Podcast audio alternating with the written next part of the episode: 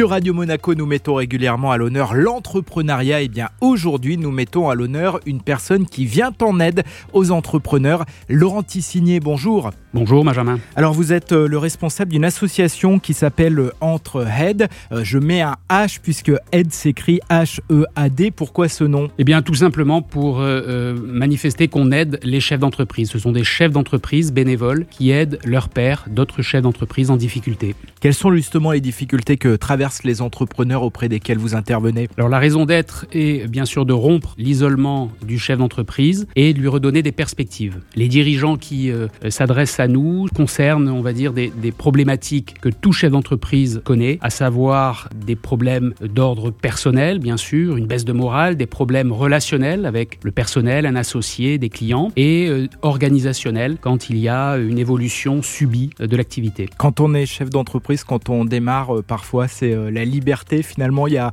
un envers du décor, c'est un peu celui-ci que vous décrivez? Oui, l'aventure entrepreneuriale est riche de rebondissements et à un moment donné, tout responsable connaît des épreuves. Et quand il y a cette série d'épreuves, à un moment donné, le dirigeant ne sait plus à qui s'adresser parce qu'il veut préserver son conjoint, sa conjointe, ne pas inquiéter bien sûr ses salariés, encore moins par honte euh, dire à ses confrères qu'il a des difficultés. Donc au final, il reste un petit peu seul face à ces problématiques. Qui intervient au sein de cette association et, vient donc en aide aux chefs d'entreprise Des chefs d'entreprise en activité ou en retraite, euh, des consultants, des coachs, tous bénévoles. Nous sommes actuellement 75 en France et euh, une soixantaine dans le département 06. Alors ce ne sont pas forcément directement les chefs d'entreprise euh, qui vous contactent, ça peut être aussi des proches qui eux voient le signe avant-coureur d'une déprime par exemple. C'est exact, ça peut être euh, des proches de la famille, des salariés pourquoi pas, ou un confrère bienveillant qui voit que son ami a un genou à terre. Donc là, c'est le rôle important des sentinelles, on appelle ça des sentinelles, des lanceurs d'alerte qui sont autour des chefs d'entreprise. Quelqu'un qui voit que dans l'œil du dirigeant, il y a un petit euh, signal faible qui veut dire euh, à l'aide, aidez-le. Quels sont les risques pour le dirigeant? Ça peut aller jusqu'au suicide? Oui, un dirigeant sur deux se sent isolé et 20% euh, de ces dirigeants sont en état d'épuisement professionnel. Et les statistiques d'Amaroc, hein, le, seul observatoire qui s'est penché sur la santé et le moral des dirigeants, va même jusqu'à deux dirigeants qui se suicideraient chaque jour. Manque de sommeil, ensuite